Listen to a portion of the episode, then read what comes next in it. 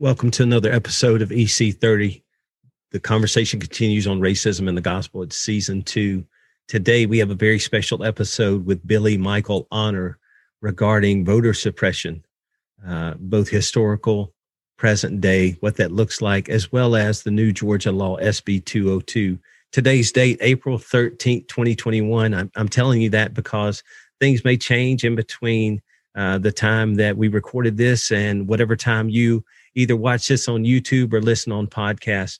Whether you're on YouTube or on the podcast, be sure and go and give us a uh, thumbs up, uh, subscribe on YouTube, as well as on the podcast. Give us five stars, leave us a review. That helps in the algorithm. Hey, the, the theme of season two is on earth as it is in heaven. When Jesus taught us how to pray, he said, Your kingdom come, your will be done on earth as it is in heaven. And today is practical conversations meant to model what it looks like talking about not only having faith, but putting faith to action and not just thoughts and prayers, but our civic responsibility as well and what that looks like. Hey, with Billy, he is a public scholar, community organizer. Uh, he has been involved in the Georgia movement, getting people registered to vote, educating them, taking action uh, for many years now. You'll hear that in the podcast. I'm on, there are going to be links both in the description section of YouTube as well as in the podcast description. Be sure to click on those so you can learn about the topics. We talk about gerrymandering, we talk about historical voter suppression, some statistics as well. All that's going to be linked uh, below. I will say a quick prayer and then we will get right into the conversation with Billy Michael Honor. God, thank you for this day. It has passed through your hand. Uh, you tell us if we lack wisdom to ask for it, and you give freely uh, to those of us, Lord. So today we ask for your wisdom.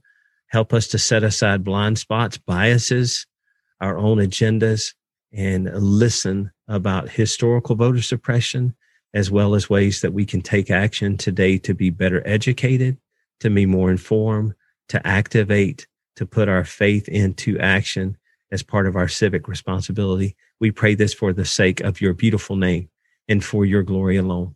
Amen. Enjoy today's conversation again with Billy Michael Honor.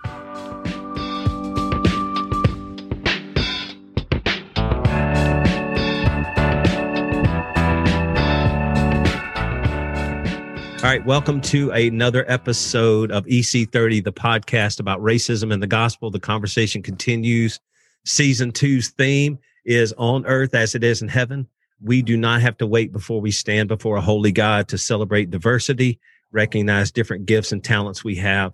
Even now, we can do that as Jesus taught us how to pray. He said, Your kingdom come, your will be done on earth as it is in heaven.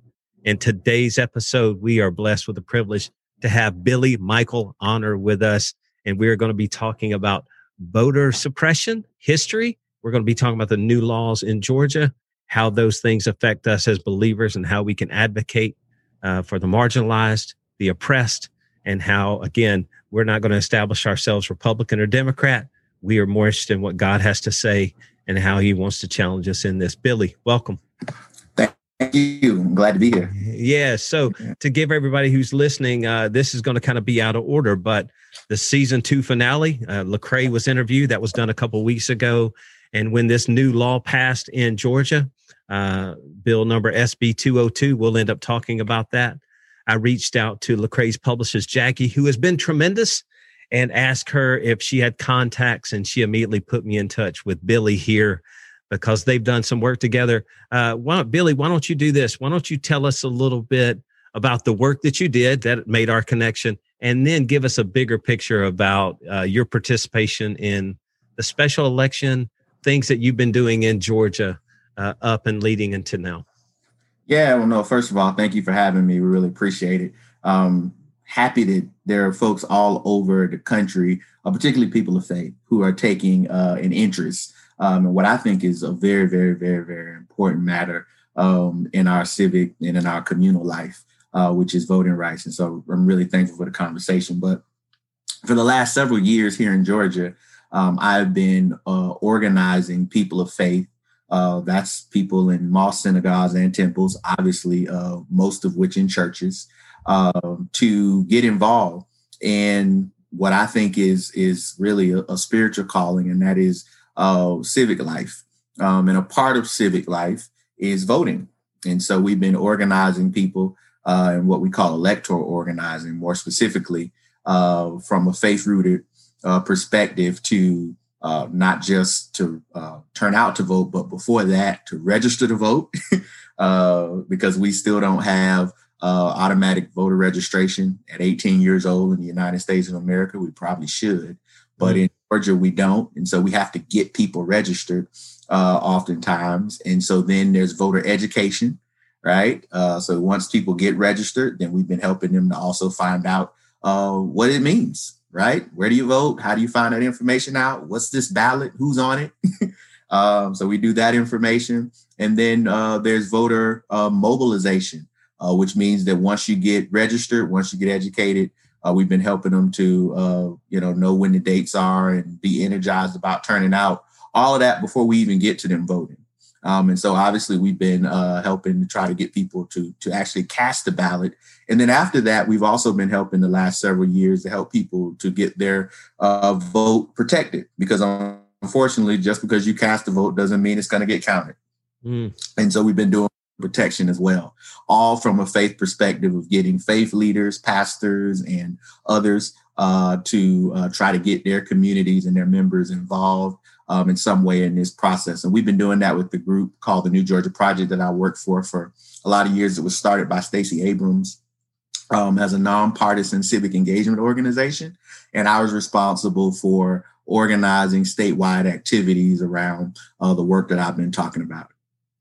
So, a couple of things there that that Billy touched on. All right, uh, I'm going to say this up front so Billy doesn't have to. Facebook social media can be a good thing.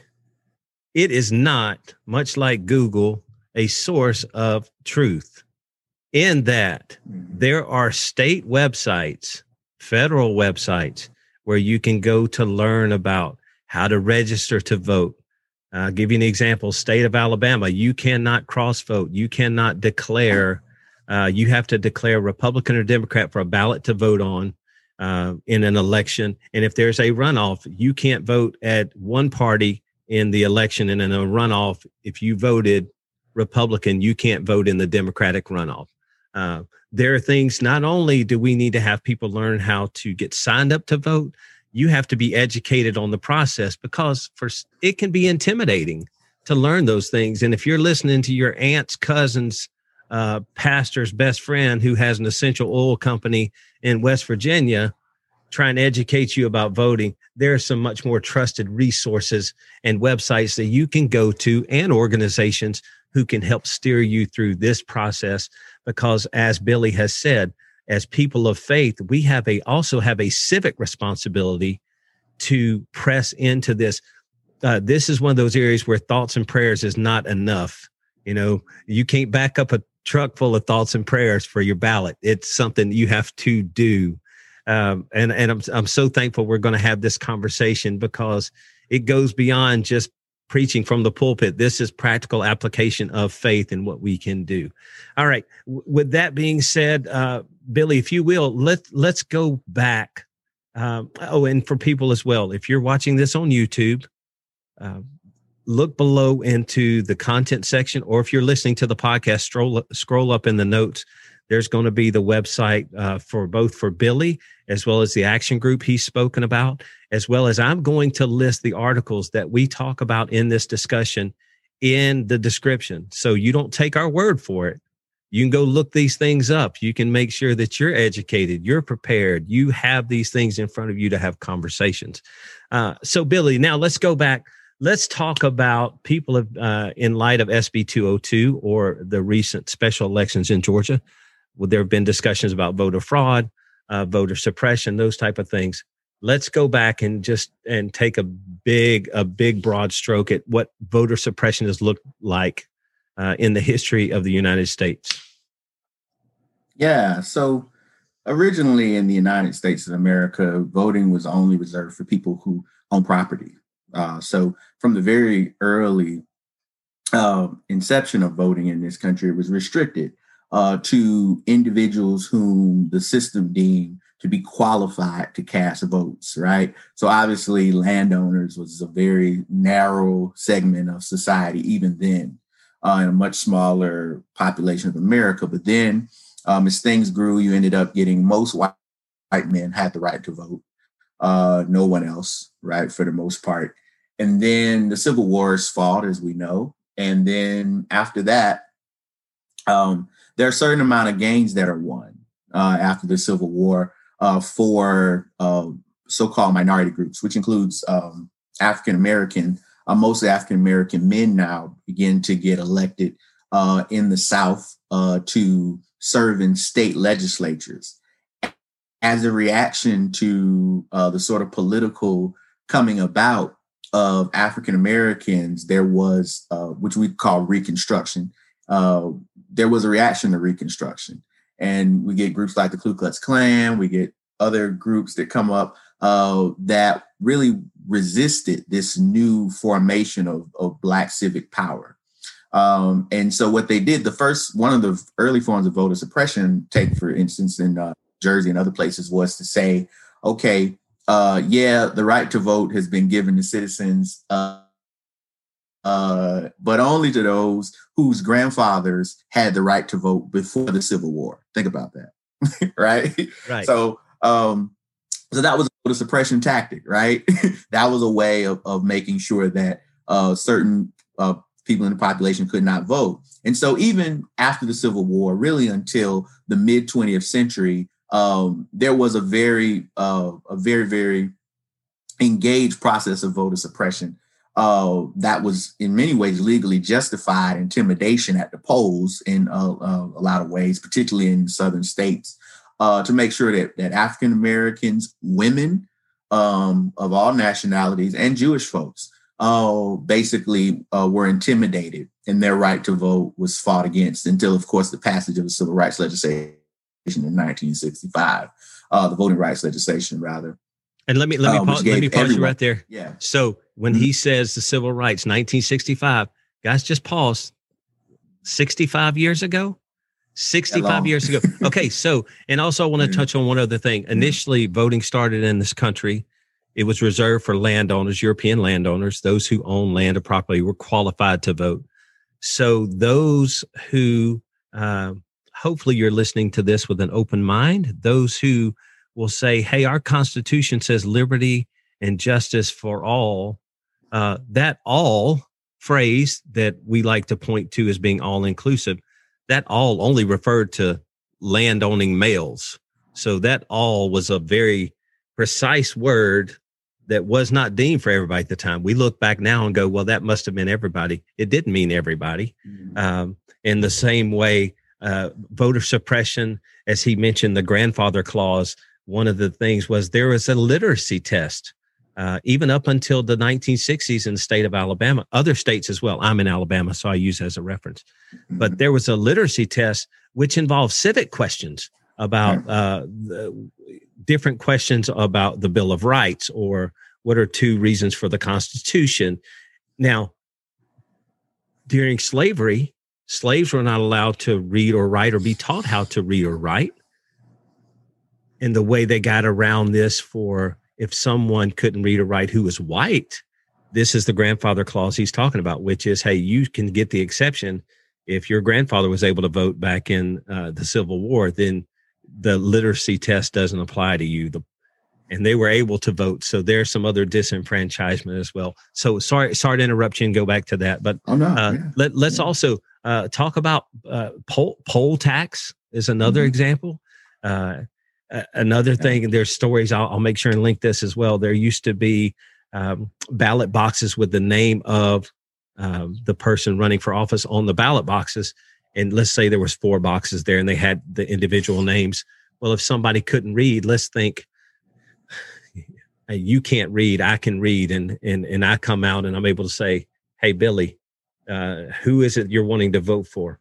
I want to vote mm-hmm. for Mr. Smith. He he most recognized what I say. Okay, Mr. Smith is the second box on the left. Well, it was not uncommon halfway through the day for those boxes to be moved around so that those who couldn't read wouldn't know where they were casting their ballot. They were trusting somebody who had been there earlier in the day to cast a vote, and they put it in that box, not knowing that they had been shuffled around. So, all right, uh, my apologies. I'm I'm getting ahead here of uh, some other ones. Uh, you, you, mentioned also uh, some of the states. Uh, another was that states implemented a restriction that felons could not vote uh, as well. We we talked about women getting women getting the right to vote, then women of color, minorities, Jewish people getting the right to vote. Uh, still, there's a couple of states where felons are permanently uh, disqualified from voting. Even now, they can't regain the rights. Up until the the recent article that I'm going to link, uh, Iowa, Kentucky, Virginia, three states that still say, "Hey, if you've ever been convicted of a felony, you don't get that right anymore." All right, but uh, back back to more examples. So we stopped at this at the civil rights, and now, uh, yeah, keep yeah. coming forward. Yeah, yeah. So, oh, the thing to the thing to keep in mind is that the the 1965 voting rights legislation. Uh, so all of the voter suppression tactics that uh, David just mentioned, as well as a lot more, uh, were said to have been remedied by putting in the civil rights legislation, which basically said that um, the federal government would take it upon itself uh, to protect the right to vote of all citizens, right? Uh, to make sure that the type of tactics that were mentioned would be put to the test of, of federal preclearance, right? Uh, so that would say that if you tried to do any of those things, whether it was a poll tax or a literacy test or any other type of intimidation measures at the polls, that the federal government would intervene and say that that would not be allowed because of course we have a federalist system. So states carry out in many ways and make its own make their own state law. So that beckons to what david is mentioning about formerly incarcerated citizens who have felony records um, not being able to vote but that's not in all states obviously because states get to really make these rules around criminal legal reform in a lot of ways as well as voting rights and so but the federal government can intervene if they deem that a state, a particular state, has done something uh, that they should not have done around this until 2013 at Shelby versus Holder. Um, and Shelby versus Holder was a Supreme Court case. Um, and for people who work in the voting rights sector, I mean, this was a very, very big deal. Um, and this really was a big deal for the country. And a lot of people weren't paying attention or, or, or didn't have it on their radar. But what the Supreme Court basically did is take out um, take out the uh, the actual section of the Voting Rights Act that we're talking about that required states to have to have any t- change that they make, any changes they make in terms of voting laws, whether it's putting in IDs, voter ID measures, or whatever the case may be, have to be checked by the federal government and be cleared. Well, now uh, what Shelby versus Holder said is that uh, you don't have to have that happen right? That there has to be a preponderance of certain evidence, or it has to be um, in an area where there is a, a high level of proven uh, discrimination in order for that to happen. But a state and, and local municipality can make these changes without having to do that automatically. And so uh, that really opened the floodgates over the last several years for a bunch of laws. You can go back and you can look and you can see that after that, you started getting uh, all of these just just crazy, crazy, just absolutely crazy, and clearly voter suppressionist laws happening all over the country, not just in the South, uh, as a result of them not having uh, to be pre-cleared anymore. Right. Um, and so, really, what we're seeing right now here in Georgia is an outgrowth of a movement of voter suppression that has had a resurgence ever since 2013 with the Shelby versus Holder case and and one of the terms that's used versus voter suppression is now let's move into uh, by the way i will say this one one other form of, of voter suppression or voter representation maybe misalignment jerry gerrymandering uh, mm-hmm. we will, i will include an article on that to show you some of the ways that uh, it power is divided up uh, to keep power and lines are drawn in light of the census that's just happened lines will be drawn carved out I'm going to give you clear examples of that uh, as a link in here, and I'll make sure and list that. But with that being said, let's move into SB 202. Uh, again, Billy is on the ground in Georgia, so we're we're not talking to somebody's aunt's cousin's pastor's best friend, like I said, who sells essential oils in West Virginia. This is this is uh, this is somebody who's on the ground who's been dealing with this for years. Uh, give us a broad view uh, of the overall um, law, and then pick out a couple of points that are going to um, for people who people of color uh, or people who might be disenfranchised from voting based on some of this new law that has passed. How about that? Sure. Yeah. Uh, I let me just say that Georgia has become ground zero for the voting rights fight in the United States of America, and that's a dubious distinction. That's not one that we're happy about, but it is a fact. Um, and the reason that is is because um, Georgia will become the first state in all of the South to have a non-white majority. First one, right? So in the next uh, seven or eight years, uh, if the demographics hold, uh, we will have more people in our state, which we call a new state majority, right, that are non-white, African Americans, Latinos, Indigenous folks.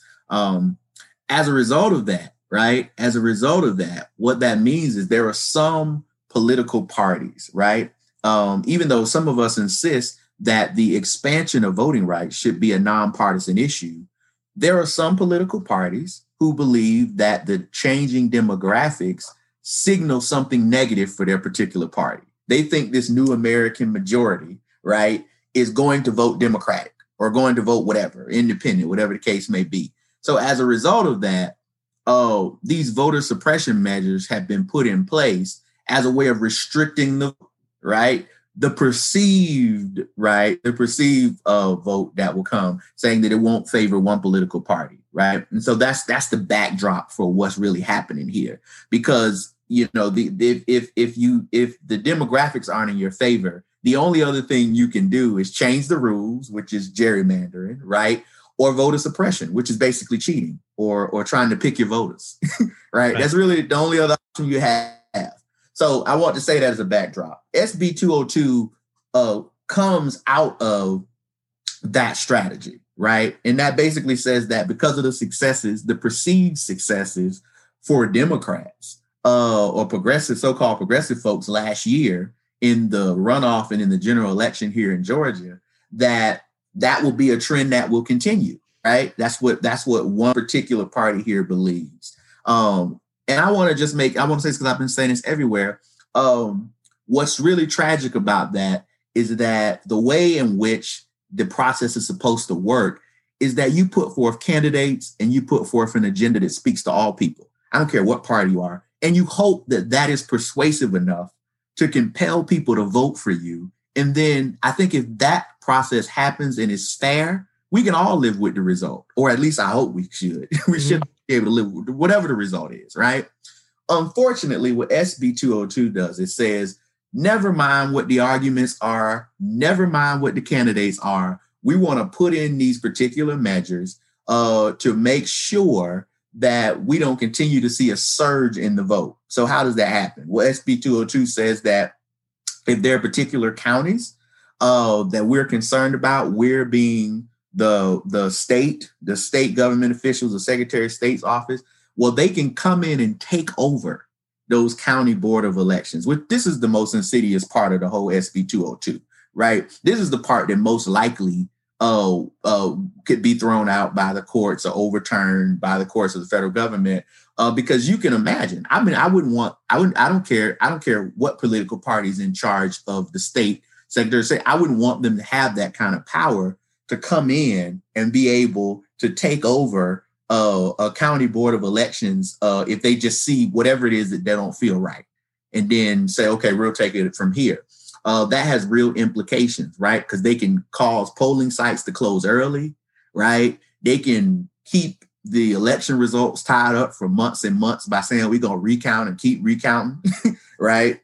Right. Um, and all those sorts of things. So then that's one. The the other thing is limiting drop boxes and the hours of drop boxes. We had a lot of drop boxes because of covid this time around. It turned out to be a great thing. The actual governor who is a republican in our state voted by drop box i might add. But yet uh, the new provisions would have disallowed him to have been able to vote in the way that he was able to vote uh, because they limited drop boxes and then uh, said that they only needed to be doing uh, office hours, well, I mean that defeats the purpose. You could just go inside and vote. Like if you know why why do it in a drop box if, if the office is open? The the best purpose of these is for them to be after hours. Uh, the other things that it did is they added all of these extra measures of verification for mail voting because we've had such a large surge in vote by mail because we have no excuse uh, uh, vote by mail absentee ballot voting here. And many of us in the faith community uh, have been mobilizing for a lot of years. Me and Senator, now Senator Warnock, he was pastor then. We did a campaign two years ago, statewide campaign encouraging people of faith to vote by mail. Um, and and so now, in order to do that, you gotta uh, you gotta sign the envelope, you gotta send your ID, all of these things uh, that you didn't have to do. Now, somebody might say, and we hear this over and over again. Well, what's what's the problem with verification? What's the problem with ID verification? Right? Well, the problem with that is that we had no we had no actual accounts of voter fraud by mail. Like, there's no widespread voter fraud according to vote by mail uh, according to any any standard of investigation that's been done that's been non-prejudiced has said that we didn't have it so why would why is there a need to add more onerous um, measures in place to be able to vote by mail if there's no evidence that the process was wrong it, this, this was almost like uh, this was a, a, a, solution in search of a problem right uh, in many ways yeah and then the last thing i'll say the last one the thing i'll okay. say quickly is that um, they criminalize being able to pass out water to people standing in line, uh, uh, waiting to vote.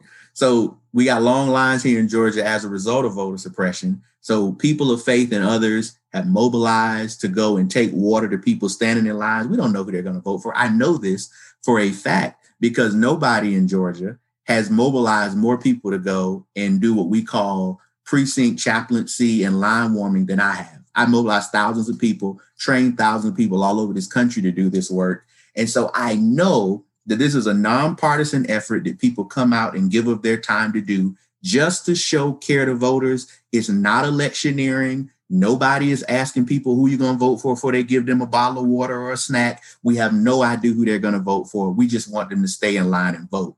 Well, now that cannot happen under this law, or else you could be charged with a crime. And, and in light of that, so we're I'm going to camp on this one just for a second. It, it's a misdemeanor according to this law. Poll workers, if you're trained and you're working in the polling place, can pass out water. But if you're a volunteer and you pass out water or snacks to those people standing in line, you can be charged with a misdemeanor in the state of Georgia. People of faith, listen, this provision flies in the face of the gospel in that this is something where people should not be afraid to say, if they are intent on citing me for a misdemeanor based on this law, by showing compassion based on the commands and the edicts of the gospel, then it's time for us to get that misdemeanor on our record.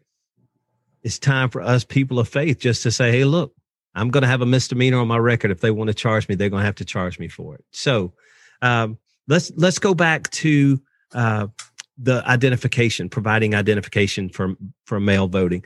There's going to be a lot of questions. By the way, again, it's going to be linked in here. Today is uh, April 13th.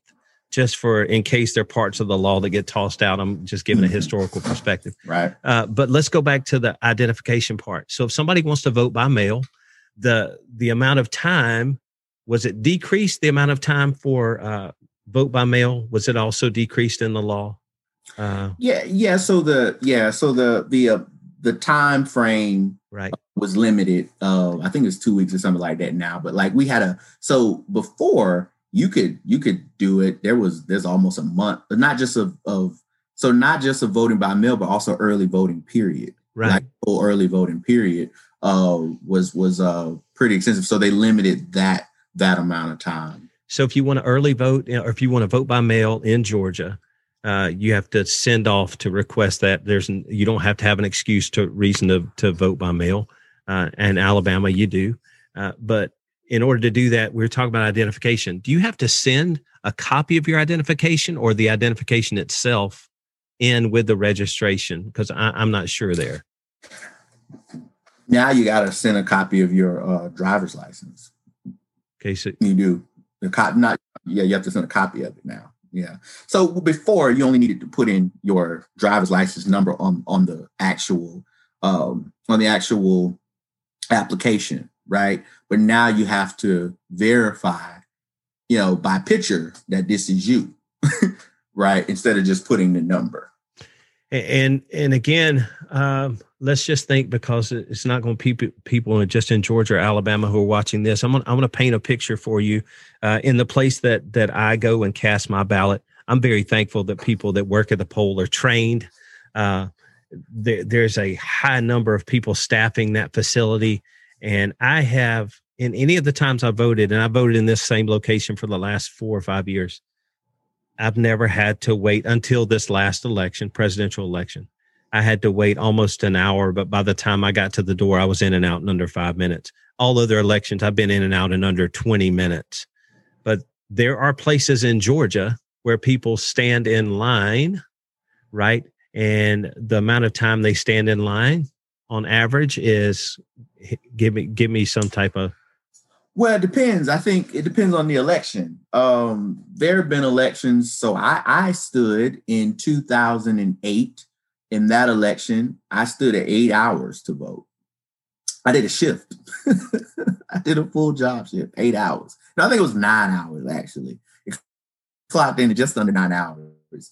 Then in 2012, I it was about five hours that it took me to vote uh, in 2012. Uh, and after that, I kind of got the message. I was like, okay, I'm voting by mail. right, right. Oh, I'm okay. voting there. I'm, so, not, I'm, not, voting on election day anymore. So, so I'm, yeah. I'm just thinking, I'll use the example a single mom with kids who's working two jobs. She can't afford to go mm. stand in line for five and eight hours, oh, yeah. much less. Let's think about yeah. somebody who's uh, disadvantaged, who has to take the bus, who has to. We want everybody to have the opportunity to vote. And it may be voting by mail. It is works may be what's best for people who are disenfranchised, who are disadvantaged, those opportunities. And in doing so, as Billy mentioned, there were no cases uh, so far that have been shown to have voter fraud by mail, right? So this was almost a preemptive. And in reading the 98 page law that again will be attached, you're going to see statements in there about uh, people being concerned about fraud, and that's why this was done. But yet, there's no. This was a, a solution looking for a problem. I think is how you phrased it. Um, so it's something that hadn't been shown to be true. Yeah. Uh, drop boxes being limited, the hours yeah. on the drop boxes being limited, uh, having to send in identification uh, for requesting the ballot, as well as when you send the ballot back in. Correct? Uh, you got to do That's it right. on both both times. Uh, the restrictiveness. Now, I will say this because a lot of people voted by mail due to COVID and other mm-hmm. restrictions. Uh, in the time that we live, again, this is April 13th, 2021. Uh, those people who have, uh, whether you're in Georgia, Alabama, wherever, in this most difficult year that we just experienced, you may have lost your home. You may have uh, moved and those type of things. As you prepare for this next season of voting, please make sure that you know where your voter registration card is. Please make sure that you check your local website to find out where you're supposed to vote. Make sure that you update your address because if your address doesn't match and you stand in line like Billy talked about five hours, you get up there to find out you're supposed to be, be voting uh, 30 minutes away. Now you got to stand in line again. Uh, we want to make sure people have the tools and resources to be fully equipped uh, to know how to do those things. And, and, and that about line warming, um, I'll tell you one of the stories that I heard. Um, somebody made the comment to me as I mentioned I was going to be having you on, and they said, "Oh, well, that's because uh, people uh, they they pass out water with uh, the candidate's picture on it and do those types of things." And I said, "How about this versus uh, these type of stories that you can't cite?" Why don't we talk to somebody who's actually been involved in the process uh, with Billy, and so uh, Billy is is on the ground. Yeah, I listen.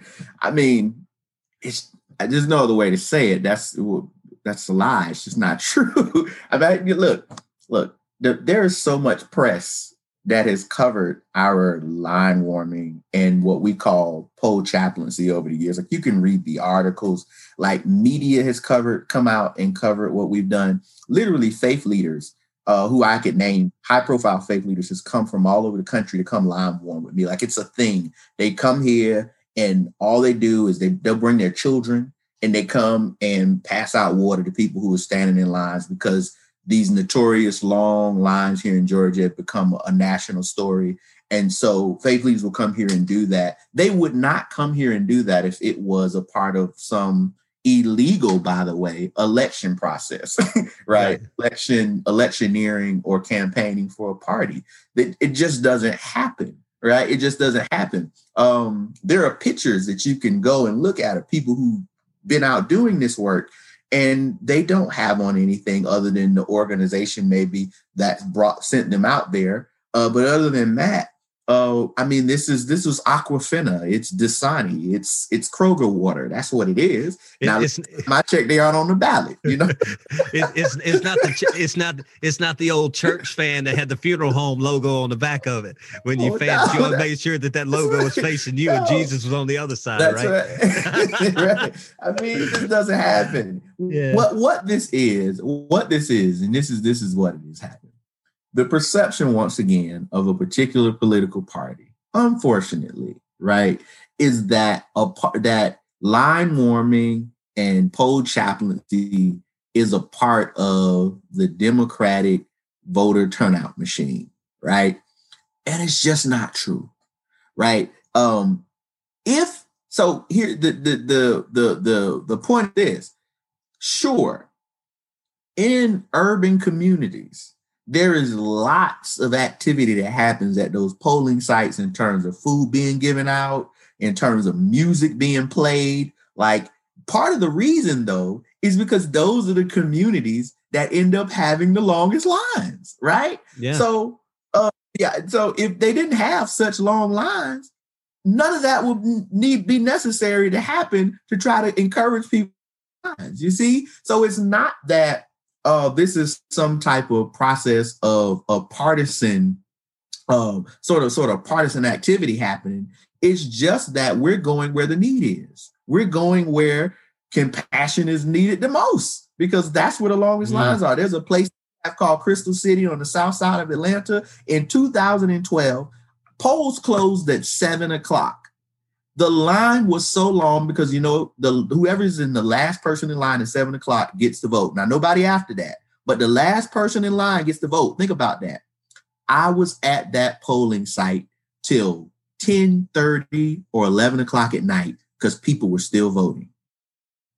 Mm. Right? That's how long the lines were, right? At that point. And uh, and you can Jennifer Butler, who is the the CEO of Faith in Public Life, she ain't a Georgia citizen. She live in D.C. She was here. She'll tell you. She came out to and she saw the long lines like that. Like and one of the reasons that that polling site was was like that is because they didn't have enough surge protectors to run all the voting machines. You see what I'm saying, right? And mm-hmm. so and this is this is a, a almost 100 percent African American facility, right? So so th- this is what I'm talking about when we say that there is the the narrative of what people want to believe, right? In sort of media and whatever it is they're watching in terms of news or TV or whatever, right? And then there's what actually happens on the ground, right? From people who actually do this work like myself who, sure, I take my vote for a particular group or whatever, but when I organize people, I don't care who they vote for. I'm trying to expand democracy and make sure everybody has access. And so this is the truth. Mm. That's so good. Uh, guys, I'll say this educate yourself. It is not Billy's responsibility to educate you about the history of voter suppression it is not Billy's responsibility to make sure uh, that you can go and read these links about how to update your voter registration. Those are, I'm so glad that he does this, but we we are in a day and age that there is uh, there are credible sources out there that can help us. Billy being part of on the ground activity is a blessing, uh, and to have him on the podcast today to be able to share this with us all the links that we've talked about, all the stories are going to be listed in the descriptions. And so you can go and read them, uh, pray over them, help people, he- help those around us, pray toward this end, but also, again, thoughts and prayers isn't enough. Let's take action to encourage people to register to vote, to be educated about voting, the process. Uh, let's demand better from our leaders. Let's demand uh, a change that allows people to be able to place their vote, to make their vote count. Uh, Billy, thank you so much for your time today.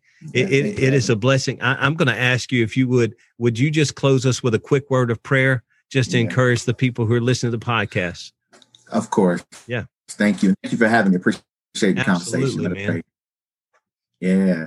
Gracious God, we thank you for uh, this wonderful opportunity to be in conversation uh, about what it means to be uh, faithful, faithful citizens uh, in these uh, United States of America.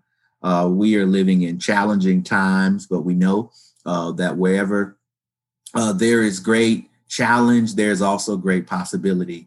And you are the God who tells us that all things are possible uh, when it is that we put our trust in you. And so, God, we ask that you would do what you can only do, and that is that you would make the crooked places straight and the rough places. Mm. Uh, that you would uh, be that bridge uh, over divides, and that you would be the motivation uh, for us to live our best civic lives, oh God uh, and that you would push us in the path and in the way that you would have us to go, understanding that uh, our voice is our vote, and that uh, you have called us to lift every voice and to lift every vote uh, as an expression of, of your image uh, in all of us, and that when any of us don't speak, we recognize, oh God, that we limit an element of your truth. And so, God, I ask that you would do all that good work and we'll be careful to give you honor, praise, and glory. Amen. Amen. Amen.